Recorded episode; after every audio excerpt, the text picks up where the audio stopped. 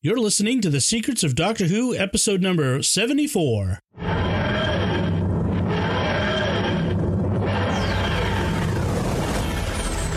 a doctor. I've lived for over 2,000 years. I am Scottish. I can complain about things. Shush. Hi, I'm Dom Bettinelli, and you're listening to The Secrets of Doctor Who, where we discuss everything about the hit BBC series, Doctor Who. Today we're discussing the classic Fifth Doctor's first story, Castrovalva. Uh, joining me today on the panel are F- Father Cory Sticha. Hi, Father Cory. How's it going? And Father uh, and Jimmy. I'm not a father in any sense of the word. I've, ordained you, Jimmy Akin. Hi, Un- Jimmy. un- uh, howdy, Dom. That's the first time in 70 episodes, I think, that I've done that. Um, Yeah.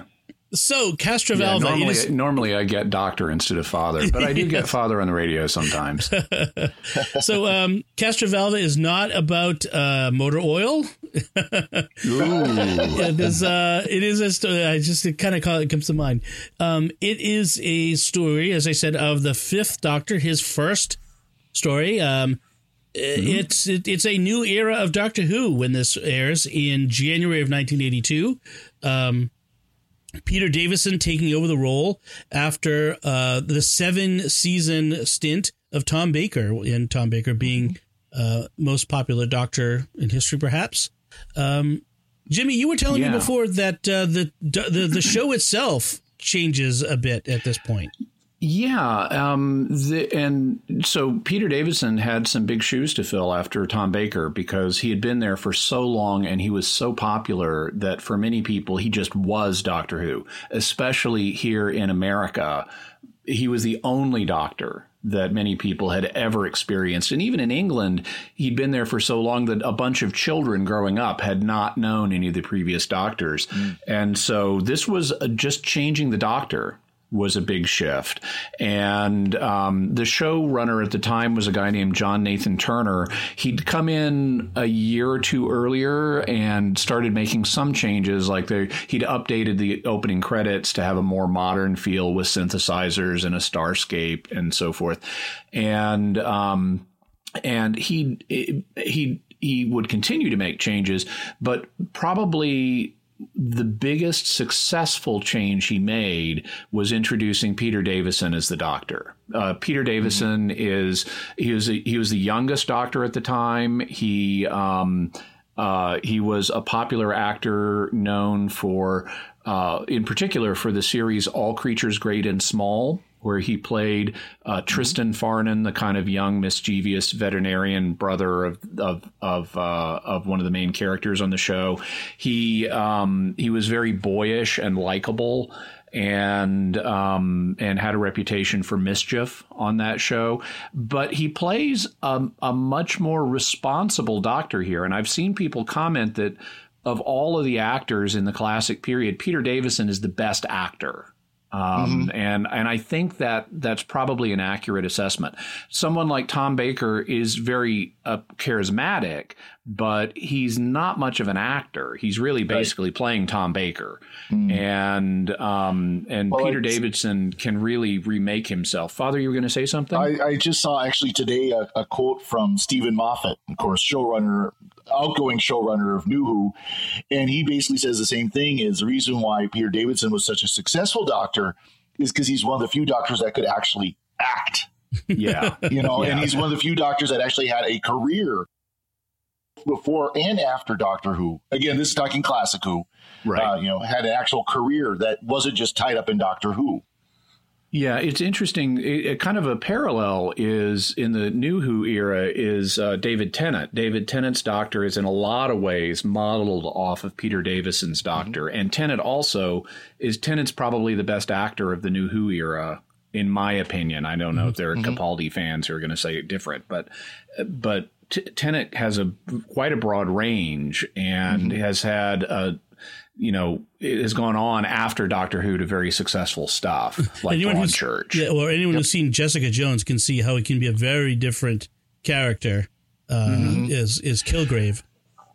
Now, in addition to Peter Davidson, and you know, we can talk more about him. Like in this episode, we see, and I'll, I'll I have some stuff I'll save on that. But um, there were other changes to the show as well. When Doctor Who was first created, it was created as a as a Saturday tea time family show. Uh, they had a slot they needed to fill in the late afternoon that uh, you know, could appeal to everybody in the family, including the kids. And so the show was really created for that Saturday tea time slot. But it, the ratings had been had not been great in that slot. They'd been fading, and uh, John Nathan Turner did something uh, that was really considered kind of radical at the time. They shifted from a once a week Saturday tea time format to a twice a week weekday format where they came on and gave you two episodes a week on Monday and Tuesday. Hmm. And um, and it turned out it was a huge boost to the ratings. It was very successful. Um, people liked having it. They were willing to accept it in the middle of the week, and the, or not in the middle of the week, but on a week on weekdays. They hmm. liked having the two episodes a week, and that was very successful. There were also other innovations.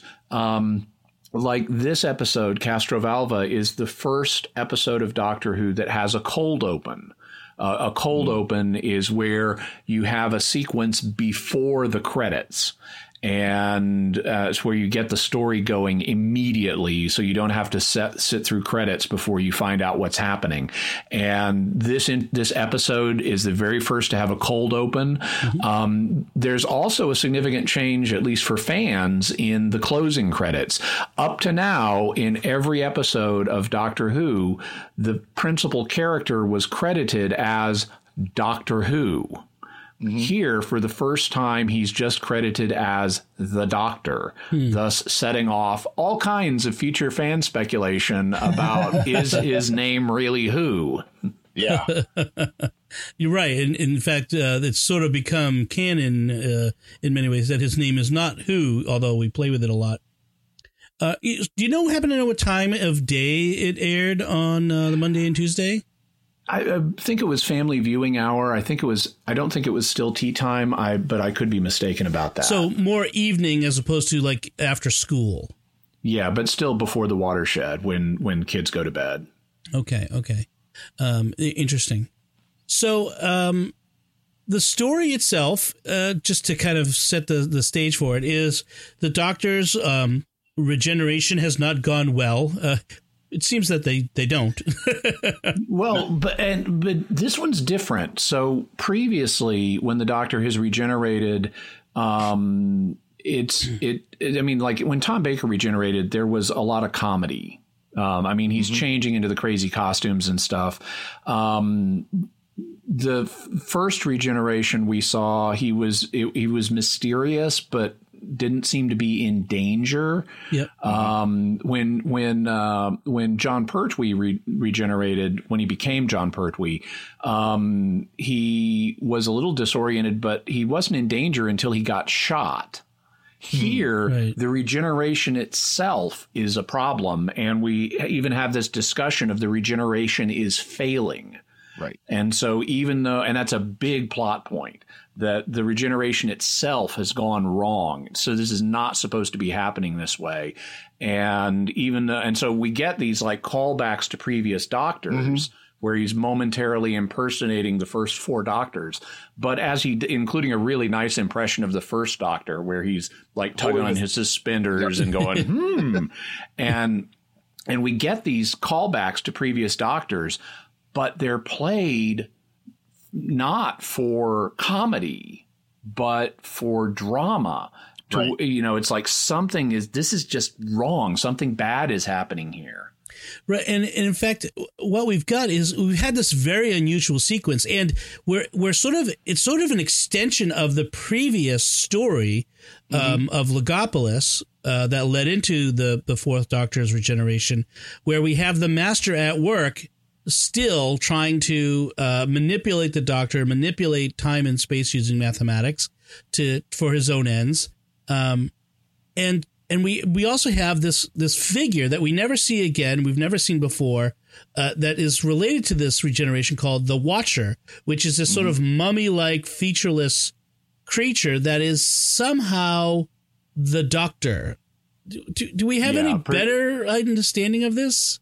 Yeah, the concept of the Watcher, I mean, they introduced it, and I think effectively it was just a kind of mysterious thing that can happen with Time Lord regenerations where there's a kind of projection of the future Doctor back into his own past. Um, and that's been fleshed out in a lot of the uh, spin-off media. Um, but it's uh, it's the only time they've used the figure of the Watcher on the TV show, and and I think it's very effective. It's it's it does have this eerie you know quality to it that communicates to the viewer that time lords you know are mysterious and operate in non-linear ways and aren't just humans despite their appearance Okay. So, uh, so we, we get a bit of extended recap, a cameo of of the end of the Logopolis uh, serial, which they actually refilmed and so there are continuity errors in it of course.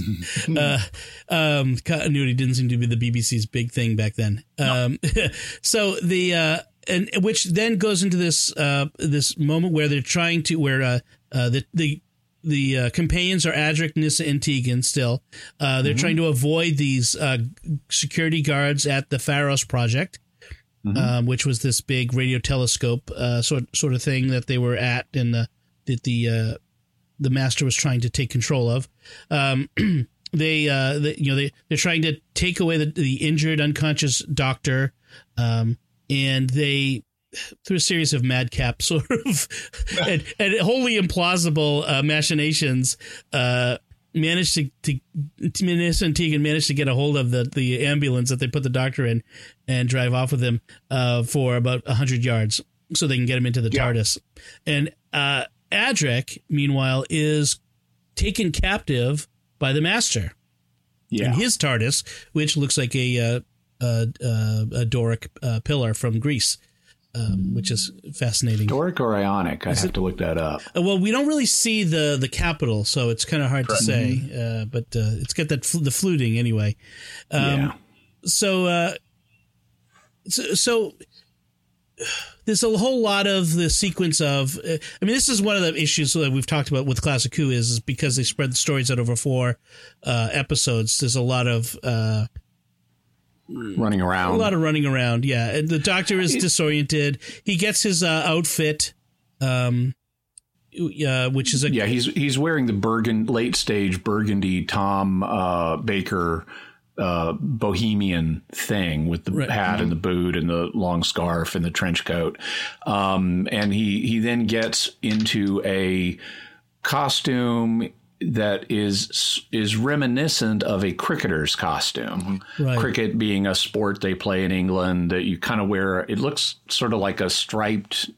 19 early 1900s business suit to American eyes. yeah. Um, I'm told now I'm not an expert in in cricket suits, but uh, apparently it's not 100% authentic. And in some of the big Finish audios, they they have uh, they poke fun at that where there's like a master story where the master is talking to the Fifth Doctor about how he dresses like no one in the history of cricket ever. Yeah. Well, one of the elements that carries through is the uh, the question mark on the uh, lapel uh, of the shirt, Yeah. which goes away. Fact, who, who knew that the TARDIS had a full cricket uh, clubhouse? yes. Yeah, really. Maybe, maybe there's but- actually a maybe there's actually a cricket pitch next to it that we didn't see. There is. I, oh, I need to find it real quick. Um, there is a later episode um, of of Peter Davidson's tenure called Black Orchid. Well, that's the next Um, episode, I think, isn't it? No, the next one. I, Yeah. I don't. Is That's this the the next, next one? produ- next it the next one they released. Oh yes, yeah. Okay, yeah, but in Black Orchid, it's like a two-parter, so it's very short, and it is uh, the last of the true historicals, where there's nothing other than the TARDIS. There's nothing paranormal in it. It's just a historical adventure. Um, but there is a great moment. The Doctor gets to play cricket in it, and he shows up, um, and uh, and there is he there's some confusion about given his cricket playing, whether he's the doctor or the master. And immediately, instantly, they're very alarmed by um, this reference to the master, uh, who's explained as, you know, the other doctor. And they're thinking it's Anthony Ainley's master, who is a Time Lord and thus could be considered another doctor. But no, it's a 19th century uh, or early 20th century uh, cricket player who was known as the master, who was also a doctor. Oh, that is so funny. so, um, one of the things I like about this in this transition is is what they do with the Fourth Doctor's trademark scarf. Um, oh, as yeah. as as the Fifth Doctor is kind of staggering around the TARDIS looking for this particular place that he's heading to. Um, he, he you know the TARDIS we as we're told is this giant spaceship. So he wants to leave a trail, a little, uh, you know, a, a, breadcrumb trail uh, in uh, in essence.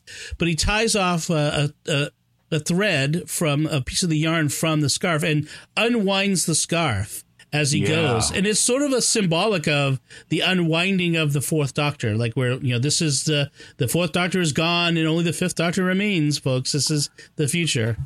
Yeah, and it, it works well. I mean, it's very dramatic. I mean, he's disoriented, he's hurting, and he's unraveling the thing that was iconic about his previous incarnation. And that vulnerability he has, which is one of the things I wanted to comment on, is how vulnerable the doctor is in this, which adds to the drama. He's much more compelling when he's vulnerable than when he's Mr. Super Competent strutting around bragging. Mm-hmm. And that's one of the things that makes Peter Davidson, to me, really likable as a doctor. But it plays, it, it, it does symbolically and very effectively emotionally put a period on Tom Baker's time. It's like th- we're moving beyond that. Mm-hmm. This that is over. There's something new happening here, and it does that very effectively. Unlike what happens when Peter Davison regenerates mm-hmm. into Colin Baker and we have change and not a moment too soon and i'm the doctor whether you like it or not yeah it's a very i mean imagine if they'd done that if they'd gone from the most popular dr tom baker to it's probably one of the least uh, popular uh, mm-hmm. colin baker in that yeah. span uh, i mean it might have been disastrous uh, in that sense um, yeah, no doubt. And and so the doctor is trying to find this zero room, and, and he's helped along the way by by Adric, who we know it, this was kind of confusing to me at first. we know he was mm-hmm. captured by the Master, and yet he shows up here, and apparently it's a projection of Adric that the Master is manipulating. Um, mm-hmm. Adric had set the TARDIS to, to take flight because he, uh, he, besides the Doctor, he's the only one who knows how to fly it. Um, he is the Wesley Crusher of Doctor Who. And, yes, he is. Yeah. And, and then uh, he he goes off to find the Doctor. Uh, staggering about looking for the, the zero room. And Nyssa and Tegan, um, I thought this was funny, was uh, started going through the the uh, the TARDIS's database. that the yeah. that, that is there, uh, which, which, happens is, to show up. Yes, yeah, and is so 1980s personal computer. Yes, to, to the point that when they're trying to figure out how to use an index file, instead of having an audio interface and say, "Computer, bring up the index file," they have to like figure out okay it's going to be if a two letter abbreviation right. because that's the kind of data you had to put into earthbound computers at that time because of the the memory limits and so forth. Well i was i was trying to figure out what type they obviously use a, a computer of the time to to run it. I was trying to figure out what it was but it, i mean it, it's obvious this was a 1980s era. And actually i think it might have been like a bbc micro which was mm-hmm. a popular computer at yeah. the time, which of course would make sense because the BBC helped sponsor the development of this yeah. computer. But uh, the it, only other you know, PC of the time that I remember that was British in origin was the Timex Sinclair. Um, but I don't think that the, the, that, that, that might have predated this. Later, that no people, later. the people, no folks, the people running this podcast are not a bunch of geeks. Not no, what would no, not at all. No, no, no. Not, not, that I owned one once. A Timex Sinclair. Um, so uh, we have this. So, and it turns out that this database is uh, a false projection, a trap laid by the master through Adric's uh, ability to manipulate uh, time and space time mathematically. And space. Right. Um, and and really, so to get down to, to what's going on, the master is trying to get back at the Doctor, trying to get his revenge on the Doctor by sending the TARDIS to the creation of the galaxy, to the Big Bang, uh, Right. where he will be trapped or destroyed. or um, Event One, as they call it. yes. Which is a neat, neat designation. Um, th- so here, and they also misdescribe it as a hydrogen inrush, which is, and so this is the second time we've had the TARDIS hurtling back to the Big Bang effectively. The 1st time was in the episode The Edge of Destruction. which we that we already talked about. Yep. Only l- just as they got the science wrong back then, they get the science wrong now.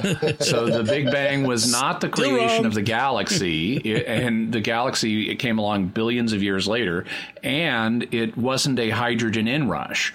Um, hydrogen was something. Uh, the element hydrogen was created in the wake of the Big Bang, uh, within you know a very short space of time, maybe, but it it wasn't inrushing from somewhere else.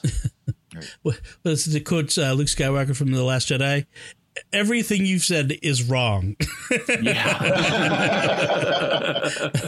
so, um, this, the doctor's trying to get to this uh, the zero room because it's supposed to block out all uh, outside interference. So something is It's like interfering it's with like a this s- regeneration, right? Yeah, it's like a sensory deprivation tank to let his neurology set settle down in the wake of the regeneration. Right. And once he's in there and Nyssa and Tegan are in there, they also, uh, you know, the doctor passes out or whatever it is, he goes into a coma. Um, and then they see a projection of Adric in the master's trap. Uh, he's trying to send them a warning, uh, essentially, um, in this place. So, so we you know, we have this multi-layered uh, you know situation of, of jeopardy going on. Um, and uh, so the the doctor to to to escape from the the the event one the the hydrogen rush the big bang he has to cast off delete rooms of the tardis to create thrust uh, this is a, Yeah. a fun little uh, element uh, i think do we ever get this again i think we got this again in new who it's at one point didn't we I don't recall if we get it again. We did get it once before. Because, like, Romana's room is like, I think how they got out of E Space in the mm-hmm. E Space trilogy was they they had to, like, jet, you, convert Romana's room and parts of the TARDIS into energy to make the transition. And he actually refers to that event here. Um, and this time they jettison apparently a quarter of the TARDIS. And one of the drama points is the Doctor is so loopy as a result of the failing regeneration that he can't tell them how to control which 25% of the TARDIS they jettison. Including and so they may they may jettison themselves, and they just have to roll the hard six and hope that won't happen. right right you know there was there was a time that it, it uh, this concept was used in New Who that I can recall uh, the episode "The Doctor's Wife," oh right right Mm-hmm. where they deleted. There was a uh, they were in a room and a room got deleted and there was a TARDIS safe safety protocol that moved them to the console room. Well, of course, that was then the the Doctor's wife being the TARDIS's conscience Right. takes back over the TARDIS. okay So they do they do bring this up again. This is you know not used in this aspect, but it is used again. I thought I thought it seemed familiar. Um, so they they get uh, you know this this kind of goes on for at least one of the four episodes, right? I mean, it's not until really into Yeah, the second episode that we get to the reason why this is called Castrovalva, right? Right. The first episode is basically set on the TARDIS. The second, they get to Castrovalva and proceed from there. So um, the, the the doctor starts hearing the cloister bell um, in the in the zero room and has to leave it.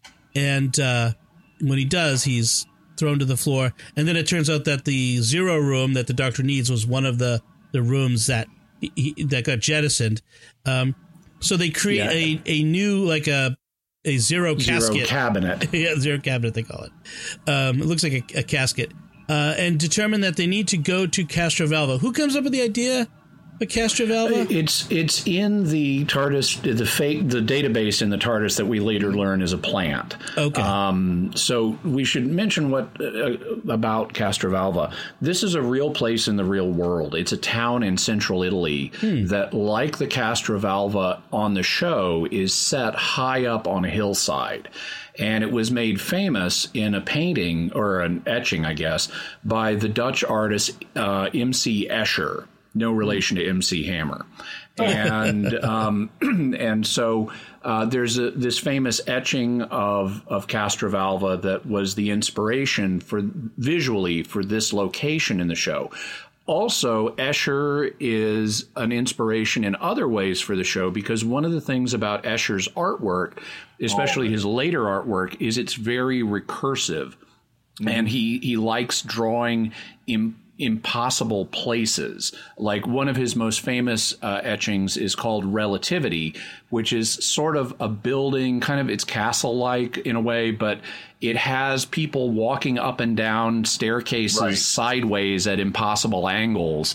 And he likes these optical illusions where where um, you know things are are fitting together in unexpected ways. Also, he he has a lot of things uh, that are tessellated. Um, so that you'll have like an image of birds interlocking with each other perfectly, like pieces of a jigsaw puzzle. And he likes recursive things, like another uh, recursion is where something loops back on itself or recurs.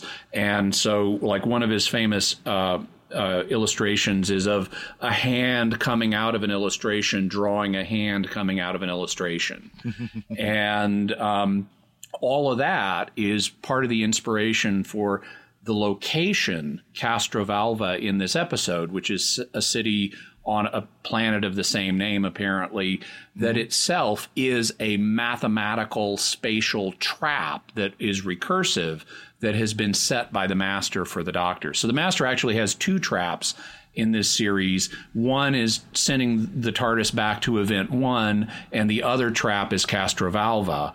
And, and and so there's a heavy MC Escher influence on this story. Um, also, there was a very popular book at the time called Gödel Escher Bach that explored M, uh, MC Escher's work and recursion and mathematics and computers. And even though I haven't been able to document it, it's it, it's the contents of the book Gödel Escher Bach are so similar to what we have in Castrovalva that it's hard for me to think they're not related in some way. Oh, interesting. So okay, that that that helps a lot because I didn't understand the reference. I didn't realize um, the there was a real Castrovalva, but the the Castrovalva to read what you what you said is in the story is not in Italy. It's on another planet um, with a Right. different people. Um, although it looks right. vaguely medieval. Um, And the database tells them that this is a place of rest that someone Mm-hmm. would go to recover from something, say, like a bad regeneration. Yeah. Uh, and so they decide, oh, well, we should go there. And it's uh, Tegan who ends up piloting the, uh, or she thinks she's piloting the Supposedly. TARDIS uh, and crashes it sideways, uh, crash landing. Which And is tur- fun. Yeah, and it turns out she's not actually piloting it, but it was right. Adric's uh, programming that that brought it there.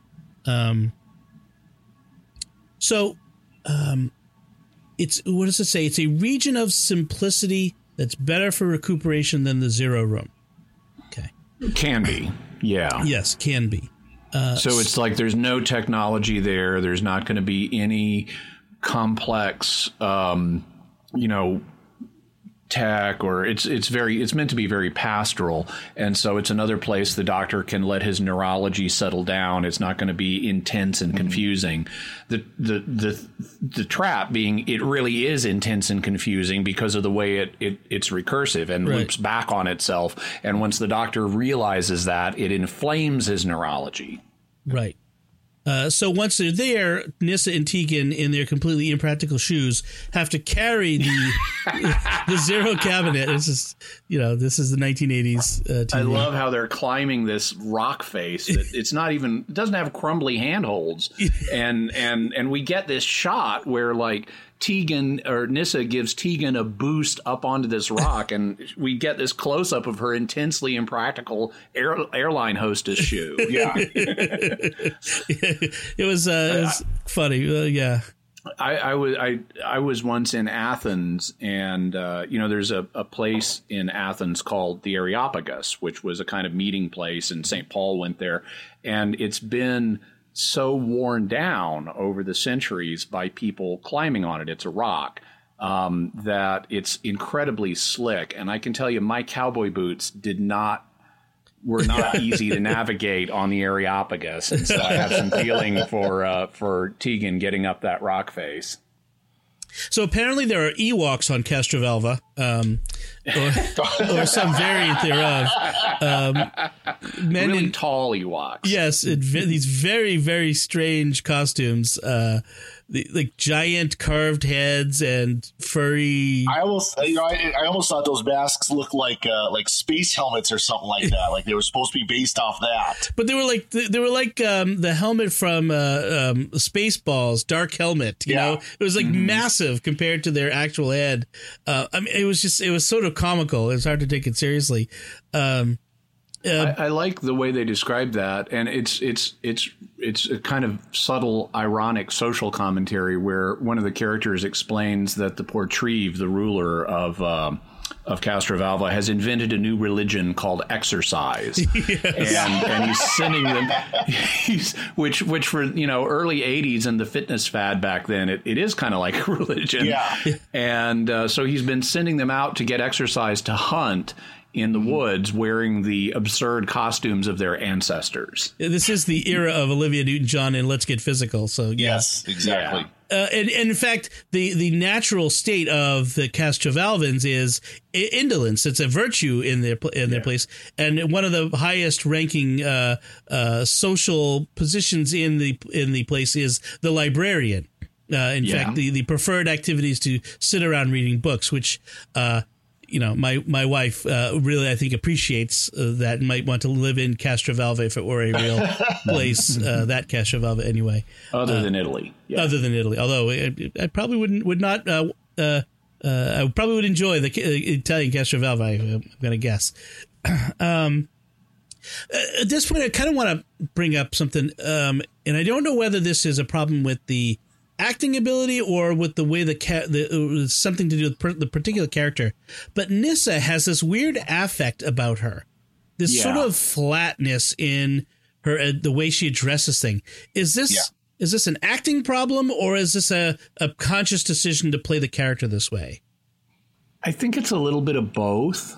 Um, I this is also fairly early days for the actress um, playing Nyssa, and she she grows and and becomes m- more fully alive. I mm-hmm. think as time goes on. Yeah. Um, incidentally, uh, Nyssa, according to Peter Davison, was his favorite companion because mm-hmm. unlike Adric and Tegan, um, I mean, Adric was a brat, and Tegan didn't actually want to be a companion. Yeah, but Nyssa did. And so uh, D- Peter Davison has said he's the she's the companion that he related to most as the Doctor, but she comes from this kind of aristocratic. Mm-hmm. background in E space.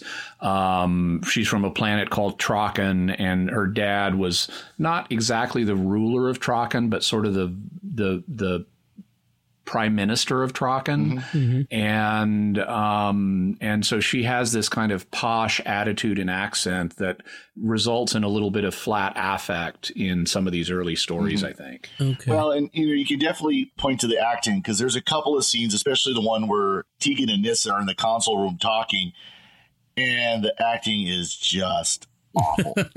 I yeah. mean, just the framing of the actors and the actors themselves was just not good. Right. So I think there's probably a little of that too. Yeah. Now T- Tegan is a little more lively. I mean, she's Australian. She's got a mm-hmm. little bit of that Australian, uh, you know, she's verve. stroppy in her own words. Yes. Yes. Yep. Uh, also, so, in her own words, she's a mouth on legs. yep. I mean, in some ways, she's uh, uh, recalls a little bit of uh, the personality of Sarah Jane, um, in, in, that she's the outgoing and sort of uh, a bit take charge in her attitude. Mm-hmm. In, in, in, a little more temper, though. Yeah. Definitely has a little more a temper. lot more temper. A lot more. Yes. Um, Well, and she, among all the companions, is ultimately going to get so unhappy with traveling that she is going to just yell and scream at the doctor to say, "Let me out of here! I'm sick of this." yeah. And she's gone for a whole episode. Oh wow. Well, and and let's not forget, like, didn't didn't her what was it? Her aunt? Didn't her aunt just Auntie die? Vanessa, yeah. The, so she and her, she came in in Castrovalva um, when In Logopolis. uh, Logopolis. in Logopolis. I'm sorry, yeah. in the previous episode, Logopolis, where um, she and was on her way to her first day at work at at the airport um, Heathrow in England, and her auntie Vanessa was was going there with her. They were driving a car. They got a flat she repair tries to repair the flat and they stumble into the TARDIS and the master shrinks and kills uh, her auntie Vanessa. Um, so she really has reason to hate the master. So does um, so does Nyssa, mm-hmm. because the master, after having burned through his previous regenerations, was in this disfigured state and seized the body of Nyssa's father to mm-hmm. get to continue his life. And so the master is actually living in the body, sort of pseudo regenerated, living in the mm-hmm. body of Nyssa's father, which explains why Nyssa, when he sees what what the master has be or who her father's body has become, she says, "I hate that face." Um, because the master has made alterations in the face, but it's played by the same actor, Anthony Ainley.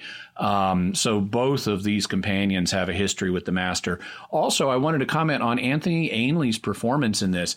He is just totally nuts. yeah. you know uh, and and we really get a foreshadowing i mean the the original master roger delgado was not this crazy neither were the two kind of disfigured masters that we had as interims before we got the anthony ainley master who's now going to be master for for the entire peter davidson run all the way up, all the way up until uh, the sylvester the, mccoy Sylvester McCoy in the Yeah. hiatus.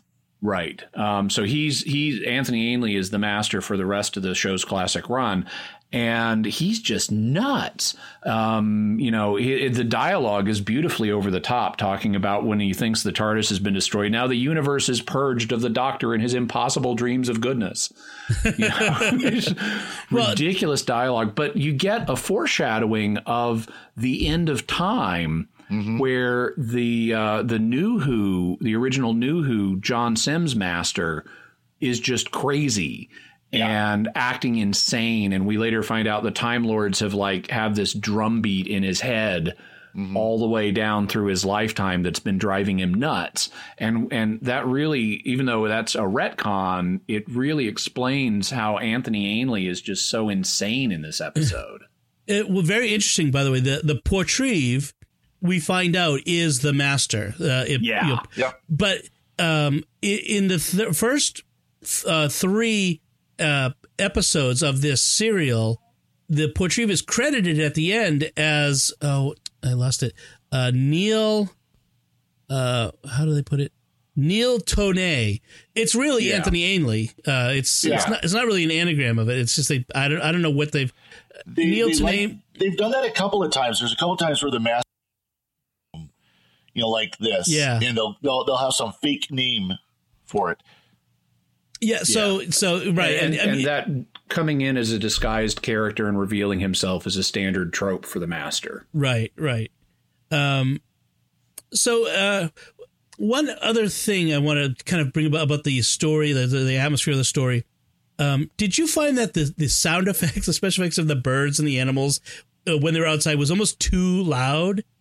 I don't know if it's Oh, I my sound notice. system. Yeah, uh, maybe it's my hmm, sound notice system it, is, is funky, but it was almost like they were really emphasizing we're in a jungle. Yeah, I didn't quite Well- notice that, but I, I didn't notice that, but one thing I did notice growing up was how horrible the sound on BBC shows was. Mm. It Okay. was like oh, it was always hard to get you know hear the characters and stuff unless you just totally cranked up the Right. volume. okay, okay.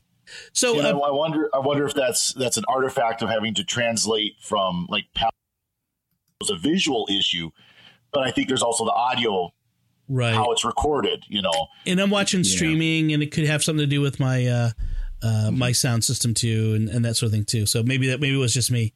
So in the story, the you know the the doctor, the Nyssa and Tegan kind of they're, they're carrying the doctor's zero cabinet. He's levitating in it so as not to be a, a heavy burden, even though it still is. Uh, they and leave, he doesn't he, he doesn't normally have the ability to levitate, but in a zero environment he can. right. Uh, and then they leave it for for, uh, for a little bit to kind of go off and and and do whatever they're doing. And uh, when he comes out of this, he kind of wakes pre- precipitously or, or pre- prematurely. Um, there's blood, a blood trail, and and we're, at first we're led to believe that it's the doctor who's bleeding, but it mm-hmm. turns out it's no, he's following someone else. And what was the blood trail that he was following? I think it was one of the animals they were hunting. Okay, okay. So, all right, because that that was the as part of the uh, new exercise religion, they were sent out hunting, as you said. Right. And well, that was- I, th- I think the reason why they assumed it was the doctor because there was a scene where he bumped his head, and we were they weren't clear if it actually was blood or if it was some of Tegan's makeup again. right. but he thought it was blood, so he did the, the the the ointment on the back of his head. Okay, okay. Um, Yeah, too bad they didn't have one of those bandages that Susan put on him in The Edge of Destruction, where the bars fade out as he heals. Exactly. Must only had one in the TARDIS, and they used it up. yeah, I want Yeah. one, I want those bandages for my kids because they'll wear a bandage for like three three weeks after they have a scrape. Uh, look, it's healed. Just take it off. Um, so once they're inside, eh, there's actually this interesting moment. Uh, the doctor is uh, brought inside by the Castrovalvans. He's sort of welcomed, and uh, they're, they're going to uh, give him some refreshment. They give him celery. Celery. Yes. and he, re- and he remarks upon receiving it that this is civilization. Now that he has celery, Celery. uh, which he then takes a bite out of. And although we don't see it, the actor Peter Davison has an intense dislike of celery and immediately spit it out. oh, that He funny. You know, act like this is the greatest thing in the world. Takes a big smile as he smiles as he takes a big bite. Yeah. Now, that's in the- acting. In the same way, Mel Mel Blanc hated carrots, but had to use them for Bugs Bunny because it was the only thing that would make the right sound. Oh, so funny. I'm going to guess that Peter Davidson is, is is probably very often given celery by fans at various various Oh, times and places. Um, so, uh, like we said, it's uh, the Castrovalva is the civilization um, dedicated to sitting around reading books um, until people. And, and they- they, have some knowledge of medicine too. Like they give him a drink. It's a tincture, and he gives the Latin name of it. But what it is is valerian. And it's like, wow, they're getting the science right for once. Valerian is an is an herb from the real world that is used to help calm people down. with some rosemary for taste. Rosemary, Yeah. yes. Uh, hopefully they've ground it up well. Um, yeah, the uh, so Adric keeps appearing here and there. He doesn't want to be seen by the doctor, so because he doesn't want the doctor to get worried that he's been captured by the master. Uh, but he's but he's trying to get Nis and Tegan to make sure that he regenerates fully, or you know that that whole whole thing is settled before he takes on the master. and apparently all of that's a lie.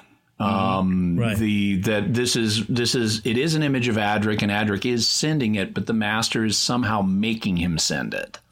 Right. The idea is to keep the doctor quiescent until the trap is fully sprung around him, which is this re- uh, recursive reclusion, Occlusion. occlusion, right? Uh, where we have these scenes of them running through Castrovalva, going down, down, down, down, down, and then coming back to the central square again, and down, down, down, down, down, and over and over again. Yeah, the third third episode cliffhanger, you have this jumbled video edit of all these different aspects of Castrovalva colliding with each other on screen. Yes, uh, like a like a broken mirror effect, if you imagine that. Yeah. Um, and the way that the doctor figures it out uh, that that what, what's really going on is that it's a projection created by the master is in the history books the history books relate they're 500 years old and relate the history of Castrovalva up to today uh, in, in a pretty neat Yeah. trick uh, unless they're time travelers. Um, and, and in fact everything in Castrovalva is a projection created by the master including the people. Uh, but the people are so convincingly created, so well created, that at one point the librarian turns against uh, the master And eventually they all do and seem to Mm-hmm. and trap the master in Castrovalva as it folds up Right. and disappears. So there the, it looks like the master may have been killed by his own trap here. Now of course he's not. 'cause Yes. He's got to come back, but that's what it looks like. right, right. I mean, so the in the end, uh, they they uh, it's the librarian who throws himself into this uh, structure that's holding Adric the, of these The- the energy web. beams. He's- Yeah, um, and sacrifices himself to really to free Adric. The the, the master goes loopy, uh, goes off his nut, uh, starts chewing the scenery, and uh, the doctor and Nyssa and Tegan and Adric escape from Castrovalva just in time. Uh, and the the master is stuck inside as it disappears, um, and then uh, they they the doctor and the companions they jog back to the TARDIS because apparently exercise is still important, and uh, Doctor still has some of that new religion. yes, Yeah. and uh, he uh, puts his celery in his lapel, and and that's it. Uh, so, I mean, is there, is there? It's sort of straightforward at the end. I mean, it's a sort of a straightforward a little action Yeah. sequence. And and he's achieved closure and says, you know, whoever I am now, I'm feeling very much myself. And and Yep. and so it's you've got a positive, you know, forward looking doctor ready for his next adventure. Right. I mean, it's sort of the the standard way for a regeneration episode to end. Um, Unless you're Peter Capaldi. right. So anything, uh, is there, although with uh, the 10th Doctor, we, I don't want to go is actually how, uh, uh, well, that's Yeah. actually not the That's um, not his end of his first it's story. end of his, fir- uh, yeah, right, right, right, right. Sorry. Yeah. So I had a few minor notes uh, on things we hadn't talked about. Uh, one is Nyssa uses the word telebiogenesis in this, apparently is a reference to regeneration. She says she doesn't know a lot about telebiogenesis. One of the things they establish about Nyssa overall is that she she's very she's, she's very technical and she knows a lot about biomedicine. Um, that's a recurring thing with her character. Um, but uh, she says she doesn't know a lot about telebiogenesis. And if you think about the what what that word would mean, it actually fits regeneration. Uh, Genesis is, you know, from a Greek root that means beginning. Bio is life, so the beginning from bios, life. So it would be the beginning of life, and tele you can bring it could be based on one of two uh, Greek roots. One of them would be tela, which is where we get telephone. Tela means uh, from afar or distant, and so like telephone is far voice.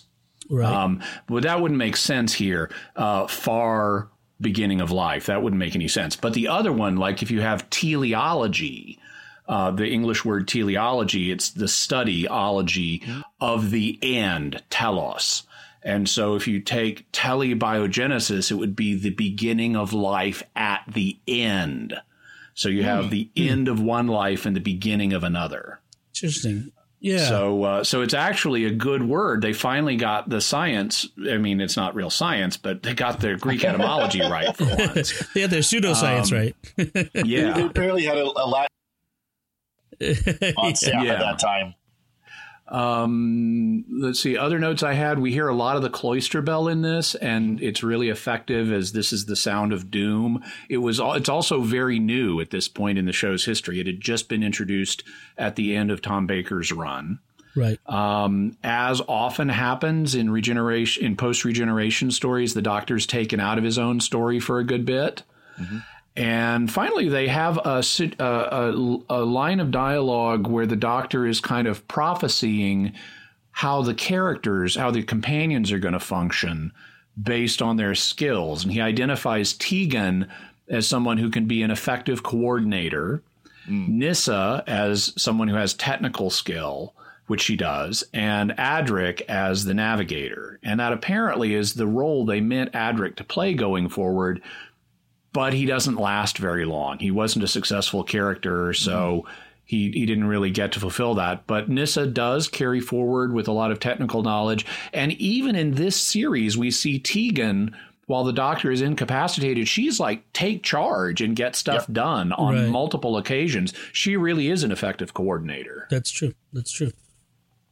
Uh, anything else, uh, Father Cory? Yeah. so, um, nope. What? So a, a, bit of a programming note uh, on this is, as you know, we've been going through the um, the the all of the post regeneration stories uh, for all the doctors. Uh, but after this, we've already talked about the uh, the first episode of uh, just recently, the first episode of uh, the the fifth, uh, the sixth Doctor. I'm sorry, the fifth Doctor, Colin Baker. I'm sorry, sixth Doctor. Sixth Doctor after the fifth Doctor. Um, we've talked about the caves of Androzani and then going into the twin dilemma. The twin dilemma, right? Mm-hmm. Um, then uh, and yes, the twin dilemma, and and since Colin Baker didn't have an on-screen regeneration, it, it, we talked about the first Sylvester McCoy episode where we saw him standing in for Colin Baker to regenerate, right? Yep. And that was Time in the and, Rani. And then we talked about the Doctor Who TV movie, which was the first eighth Doctor story. Yep. Mm-hmm. We recently talked about Rose, which is the first ninth Doctor story. We recently talked about the Christmas Invasion, which is the first tenth Doctor story. So I think, and we've already done um, uh, the first Peter Capaldi. I think the only one we have left to do is uh, is the the eleventh hour. That's right, uh, Matt Smith. That's right for the eleventh Doctor, and uh, and we have yet to do the first thirteenth Doctor story. We will do that uh, when We're the when it comes out. yes, when it's. Yeah. I don't have a TARDIS, so we can't do that one yet. Uh, so really, there's only one left to do. Uh, although uh, you know, we we've got some plans of some other uh, sort of thematic uh, episodes to do. We, we would like to do a Peter Capaldi retrospective. we can maybe do some episodes or at least one episode on uh, Chris Chibnall, who's done some Doctor Who episodes. Uh, he's mm-hmm. going to be taking over showrunner and maybe a retrospective on Steven Moffat's time. Mm-hmm. So, um, but if you have any ideas, you have any preferences, you, you please let us know. I mean, we uh, if you have some ideas for uh, topics or themes, especially of classic Who. I mean, with New Who, we're going through uh, methodically through the uh, the seasons we haven't done. But uh, and we, and we really can't do that for the uh, or I mean we could, but it would it would be somewhat difficult. Um, it would take forever. Actually, a suggestion that I have is um, continuing with our classic episodes because we're alternating between New Who and Classic Who.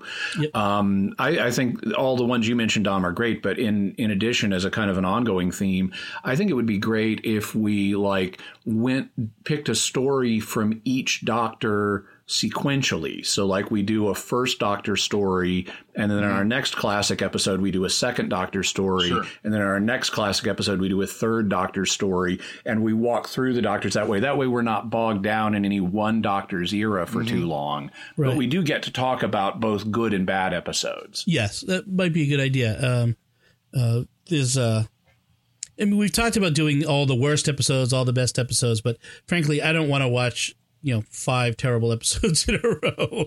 I don't think anybody wants that. Uh, so, but well, but that's actually a good idea too. So if you have an idea as a listener, please let us know. Um, but uh, in the meantime, you know, what did you think of this uh, episode, uh, Castrovalva? Uh, if you get a chance to watch it, it's again, it's available online on uh, BritBox, on Amazon, some other places, streaming. Uh, so let us know. Do not yeah, and do not forget to like, comment, subscribe, hit the bell for notifications, whatever mm-hmm. it is on the platform you're using. And please share this with other people because we want to grow yep. the podcast and help it reach more people. Also, we have other podcasts in development, including one, Dom, that you've just started that comes out actually daily. Can you tell us about that? It's the StarQuest headline update. It's uh, four headlines in two minutes every day, every weekday. Um, it's uh, sort of the news is always about the sorts of things that the folks that those of us who listen to or create the podcasts uh, that's part of the StarQuest podcast network, uh, the sorts of things we were interested in: uh, science fiction, uh, movies, TV, Catholic stuff. Uh, so um, you know, it's it's every day. Which I try to get it up before uh, the afternoon drive time on the East Coast. so, but you can also listen to it on your Amazon uh, Echo device. Uh, you can put it as part of your so flash Ale- briefing. Ale- Alexa will get it for you. Yes, I, I tried not to say. Sorry, I don't know that one. Yeah, it's like she did. for you. I didn't. Uh, I didn't give the command, but yeah. so um, uh, there's so you can go to our website and see that. Also, we're we're working on some other th- things. We're t- we've got uh, upcoming up. Uh, you might it's probably out by the time you listen to this. Uh, Secrets of the new Netflix Lost in Space. Secrets of Avengers Infinity War, Secrets of Solo, a Star Wars story, Ready Player One, uh, Black Panther. We've got a bunch of those. Those are also uh, a, a separate podcast uh, feed on our website if you go to the Secrets of Movies and TV shows. And we've got some new shows in development as well. So actually what I'd love you to do is go to our website and sign up for our newsletter. Uh, I promise we don't give out your email address to anybody else, and we try not to send more than one email a month uh, just to kind of keep you up to date on what we're doing. Uh, and, and we really appreciate that and, and appreciate any help you can give us to expand our reach. Where what we're doing is we're trying to reach out to a, va- a vast audience with some good programming uh, from a particular point of view. We're, we're trying to grow the network, but we need your help to do that. So, by all means, please share this and our other podcasts with other people that you know online. Yes. Thank you so much. So, um, so tell us what you think of Castrovalva or anything else that we're talking about. Visit us at sqpn.com and leave a comment there, or uh, go to the Secrets of Doctor Who Facebook page. Leave us feedback there. You can send us an email to Doctor Who at sqpn.com. We love voice uh, f- uh, email uh, feedback, so you know record your voice and send it as an attached uh, audio file. You can find links to all our personal and social media and websites on our show notes on sqpn.com. Uh, we'll be back next time when we'll be discussing the 10th Doctor story, Rise of the Cybermen. Until then, Jimmy Akin, thank you for joining me and sharing the secrets of Doctor Who. My pleasure. Father Cory Sticha, thank you as well. Glad to do it, and thank you, Dom. And once again, I'm Dom Bettinelli. Thank you for listening, and remember, whoever I feel like, it's absolutely splendid. When will I see you again? Ah, soon, I expect. Or later. One of those.